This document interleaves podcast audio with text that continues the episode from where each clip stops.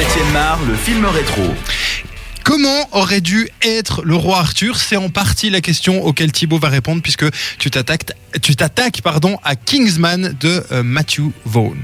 Oui, alors comme film rétro, on aurait pu prendre euh, bah, un autre film de Guy Ritchie éventuellement, mais je sais pas pourquoi j'avais pas tellement envie de parler plus de Guy Ritchie que ça pour ce soir. On aurait pu parler aussi d'autres adaptations de la légende arthurienne qui font plus référence, euh, l'Excalibur de John Borman, même Perceval le Gallois d'Eric Romer, pourquoi pas, ou, encore le, roi Arthur d'Antoine Fuqua. Il y, y a de quoi faire, euh, pourquoi pas Sacré Graal, Camelot, etc. Il y, a, tout plein de versions différentes qui, sont toutes, euh, voilà, toutes valables dans l'absolu, qualité ou non. Euh, mais pour montrer que le projet de base du film de Ritchie était aussi valable que n'importe quelle autre version, et aussi pour constater que ben, si dans ce cas il s'est planté, c'est tout à fait possible de faire quelque chose de très bien avec les mêmes procédés. Ça me semblait intéressant de revenir sur un film très récent et a priori plus éloigné de la légende arthurienne, donc Kingsman, film d'espionnage réalisé par Matthew Vaughn en 2015. Et donc pour replacer Matthew Vaughn, c'était le producteur de Guy Ritchie sur ses premiers films, donc euh, Arnaque, Arnaque Crime Botanique, Snatch, etc.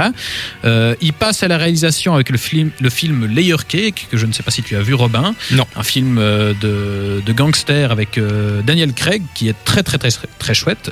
Et il réalise ensuite quelques-uns des meilleurs films de super-héros de ces dernières années, Kick-Ass, X-Men First Class. Et enfin, il arrive euh, avec euh, Kingsman, son dernier film, euh, dont la suite arrive prochainement d'ailleurs. Et donc ici, il adapte à nouveau un comics de Mark Millar, qui était déjà l'auteur de Kick-Ass. Et donc l'histoire de Kingsman, c'est euh, l'histoire du, du jeune Exy, qui est un, le fils d'un ancien espion de l'agence Kingsman, qui est une espèce de, de MI6 dont tous les agents portent comme nom de code le nom d'un chevalier de la table ronde, donc là déjà on raccorde. Et donc le film se pose en hommage post-moderne, si on veut, au James Bond classique, puisqu'on a un ton décomplexé et très délirant. Euh, pour situer déjà le, le méchant, c'est quand même euh, Samuel Jackson dans le rôle d'un millionnaire à casquette qui a horreur du sang et qui a en plus un, un cheveu sur la langue, déjà ça, situe bien le, ton. Euh, on met les codes du genre en évidence, puisqu'on a par exemple tout un dialogue entre le personnage de Colin Firth qui joue euh, le mentor, si on veut, euh, et le méchant incarné par Samuel Jackson, qui discutent tous les deux des, James Bond récents et qui regrettent qu'ils soient devenus beaucoup trop sérieux par rapport aux anciens James Bond qui étaient devenus beaucoup plus fun. Donc bref, on joue avec ces codes, mais intelligemment et surtout sans cynisme, puisqu'on sent dans le film un vrai amour du genre et, un plaisir tout à fait communicatif. Là aussi, comme, chez Ritchie, on a une caméra dynamique avec des mouvements pas croyables, mais qui ont vraiment du sens et on a des vraies chorégraphies. J'évoquais tout à l'heure le, combat de fin du, film Le Roi Arthur avec un, plan séquence en, CGI dégueu et absolument ill- illisible.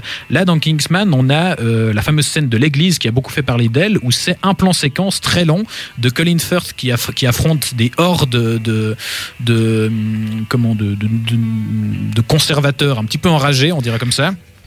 Et là, on a une scène très très longue euh, avec euh, une foule euh, qui entre dans le cadre, qui entre dans le cadre, euh, mais c'est parfaitement lisible, c'est extrêmement bien chorégraphié et c'est juste dingue, c'est visuellement maîtrisé et surtout dans le film, on raconte une vraie histoire, contrairement à, à ce que fait Ritchie, puisque au-delà de la référence à la légende arthurienne, on a le même parcours que dans Le Roi Arthur, puisqu'on a aussi un héros euh, qui est un espèce de petit loupard dont le père euh, noble entre guillemets est mort et qui va devoir embrasser le même destin, qui va s'anoblir et finalement sauver le monde. Et donc la correspondance peut se faire entre ces deux films. Et ici, euh, chez Matthew Vaughn, le fun et les outrances visu- visuelles ne prennent jamais le pas sur le récit et les étapes de la construction du héros. On a une vraie évolution, on a une vraie phase d'entraînement, là pour le coup, il subit tout un tas d'épreuves. On a une vraie transformation et un accomplissement final. En bref, donc Kingsman, c'est non seulement très très fun, mais ça raconte aussi euh, une vraie histoire, une véritable histoire, avec des personnages qui existent et, et pas juste une, une troupe de stand-up qui se contente de faire des blagues. Et, et donc avec ces références discrètes à la légende arthurienne, avec un, un même genre de récit et le même genre de projet, donc une réinterprétation fun et décomplexée d'un d'un matériau classique, euh, et ben Matthew Vaughn réussit parfaitement là, où- là où Guy Ritchie se, se plante comme une pive avec son, son roi Arthur. Donc euh, Ouais.